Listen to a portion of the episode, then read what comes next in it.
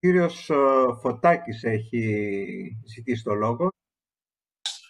Λοιπόν, ε, καταρχήν θα ήθελα να σας ευχαριστήσω την ομάδα κυρίως για την φιλοξενία σε μια τόσο σημαντική παρουσίαση του καθηγητή κυρίου Χριστοδουλάκη. Ε, έχω διάφορες παρατηρήσεις, αλλά δεν θα ήθελα να επεκταθώ πάρα πολύ. Επιγραμματικά θα ήθελα να πω ότι καταρχήν η πρώτη, η πρώτη διαφάνεια που μας παρουσιάστηκε για την ομαδοποίηση των κρατών μενών ανάλογα με την ημερομηνία ένταξης ε, με αφήνει σκεπτικό γιατί ξέρω ότι αυτές οι χώρες έτσι όπως παρουσιάστηκαν στην ομάδα έχουν και άλλα κοινά χαρακτηριστικά μεταξύ τους.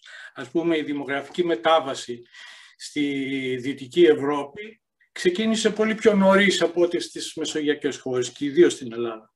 Επίσης, οι ανατολικές χώρες που είχαν ένα καθεστώς στο οποίο ε, ε, υπήρχε μια μεγαλύτερη ασφάλεια, ε, μπορεί να ήταν πιο φτωχοί, αλλά ήταν ένα άλλο καθεστώς. Αυτό το καθεστώς ε, κάναν παιδιά κάποια στιγμή υπήρξε μια αναταραχή, δεν ξέρανε πού, πού πηγαίνουν, πού βαδίζουν, αρχίσανε μεταναστές πράγματα και διαταράχθηκε λιγάκι ο κοινωνικός ιστός και η συμπεριφορά του και μετά ισορρόπησε σε ένα άλλο σημείο. Η Κύπρος δε και η Μάλτα δεν μπορούν να αλλάξουν το μέσο όταν τις ομαδοποιούμε με, τις, με τις ανατολικές χώρες. Άρα λοιπόν θα ήμουν λιγάκι πιο προσεκτικός εκεί ε, σε, σε αυτή την ομαδοποίηση.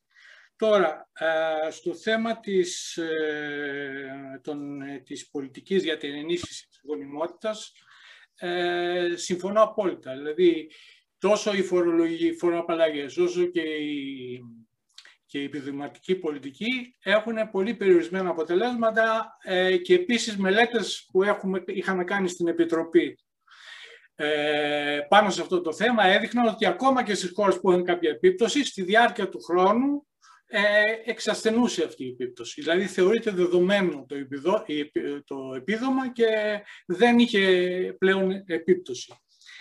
Ε, τώρα, το, θέμα της στέγης είναι πολύ σοβαρό και μπαίνει εκεί και ένα ποιοτικό θέμα. Αρκεί να δούμε πώς ζουν οι περισσότερες οικογένειες στα μεγάλα δύο αστικά κέντρα, στα οποία έχει συγκεντρωθεί το 80% του πληθυσμού. Δηλαδή, όταν έχεις ένα διαμέρισμα με δύο δωμάτια και το, ο μόνος εξωτερικός χώρος που έχεις είναι ένα μικρό μπαλκόνι με γλάστρες και ενδεχομένως και μια ξύλινη αποθήκη που βάζεις σε αυτά, τι περιθώριο έχεις να ανατρέψεις ένα παιδί σε σχέση με τη δικιά μας γενιά, που παίζαν, βάζαμε πέτρο στους δρόμους και παίζαμε ποδόσφαιρο. Δηλαδή, μπαίνουν και θέματα, γι' αυτό βλέπουμε και τα παιδιά σήμερα να έχουμε πολλά, πολλά προβλήματα, ας πούμε, στην ανατροφή των παιδιών διότι τα, δεν υπάρχουν οι προϋποθέσεις πλέον, ακόμα και αν είναι πιο πλούσιες οικογένειες, έχουμε πολλές απώλειες με τα παιδιά. Άρα λοιπόν μπαίνει και ένα θέμα ποιοτικό εκεί, το οποίο είναι κατά την άποψή μου σημαντικό. Ε, και οπωσδήποτε η, η επέκταση αυτής της πολιτικής παροχής στέγης είναι απόλυτη προτεραιότητα.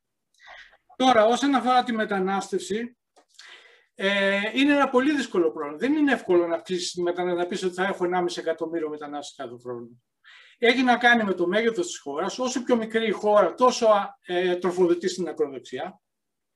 Ε, επίσης, ε, είναι ένα θέμα τι είδους μετανάστες παίρνεις, όπως ε, ε, είπαν και κάποιοι προλαλήσαντες. Δηλαδή, άλλο είναι να πάρεις Ουκρανούς τεχνίτες και άλλο είναι να, να πάρεις Αφγανούς οι οποίοι είναι σε ένα άλλο οικονομικό μοντέλο. Είναι πολύ διαφορετικό αυτό το πράγμα. Ε, και εδώ μπαίνει και ένα θέμα ανταγωνιστικότητας. Γιατί όταν μιλάμε για μετανάστευση, μιλάμε για εισρωές και εκροές. Δηλαδή όταν έχεις, ας πούμε, 500.000 που έρχονται και σου φεύγουν 450.000, το καθαρό αποτέλεσμα είναι 50.000.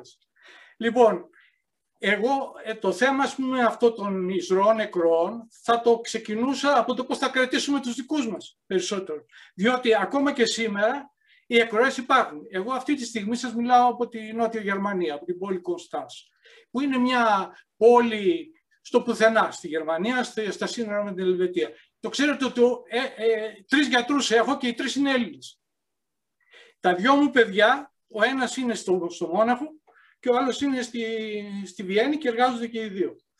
Λοιπόν, ε, μπαίνει λοιπόν ένα θέμα ανταγωνιστικότητας της οικονομίας, αν θέλουμε να παρεύουμε στο, στο μεταναστευτικό. Διότι αν πάρουμε, ακόμα και αν βρούμε καλούς τεχνίτες, θα φύγουν μέσα σε πέντε χρόνια. Διότι από τη στιγμή που θα πάρουν το ελληνικό διαβατήριο μπορούν να, να πάνε σε, στην πρώτη θέση των αγορών εργασίας. Γιατί ε, ένα άλλο θέμα είναι ότι οι αγορές εργασίας στην Ευρώπη δεν είναι μία αγορά. Είναι η πρώτη θέση, η δεύτερη και η τρίτη θέση. Λοιπόν, στο βαθμό που είσαι στην τρίτη θέση, ε, είναι δύσκολο να έχεις μία μετανάστευση που να σε ανεβάσει επίπεδο. Άρα λοιπόν το θέμα περισσότερο το βλέπω σαν θέμα ανταγωνιστικότητας και εκεί κατά τη γνώμη μου θα ήθελα ένα άλλο θέμα το οποίο κατά τη γνώμη μου είναι το θέμα της επόμενης δεκαετίας διότι αυτό, αυτή η συζήτηση για τη γονιμότητα κατά την άποψή μου έπρεπε να γίνει το, τη δεκαετία του 80 όταν έπεφτε κάθετα επί μία δεκαετία ο δείκτης γονιμότητας. Το 2020 πρέπει να γίνει η εξής συζήτηση κατά την κατά προτεραιότητα.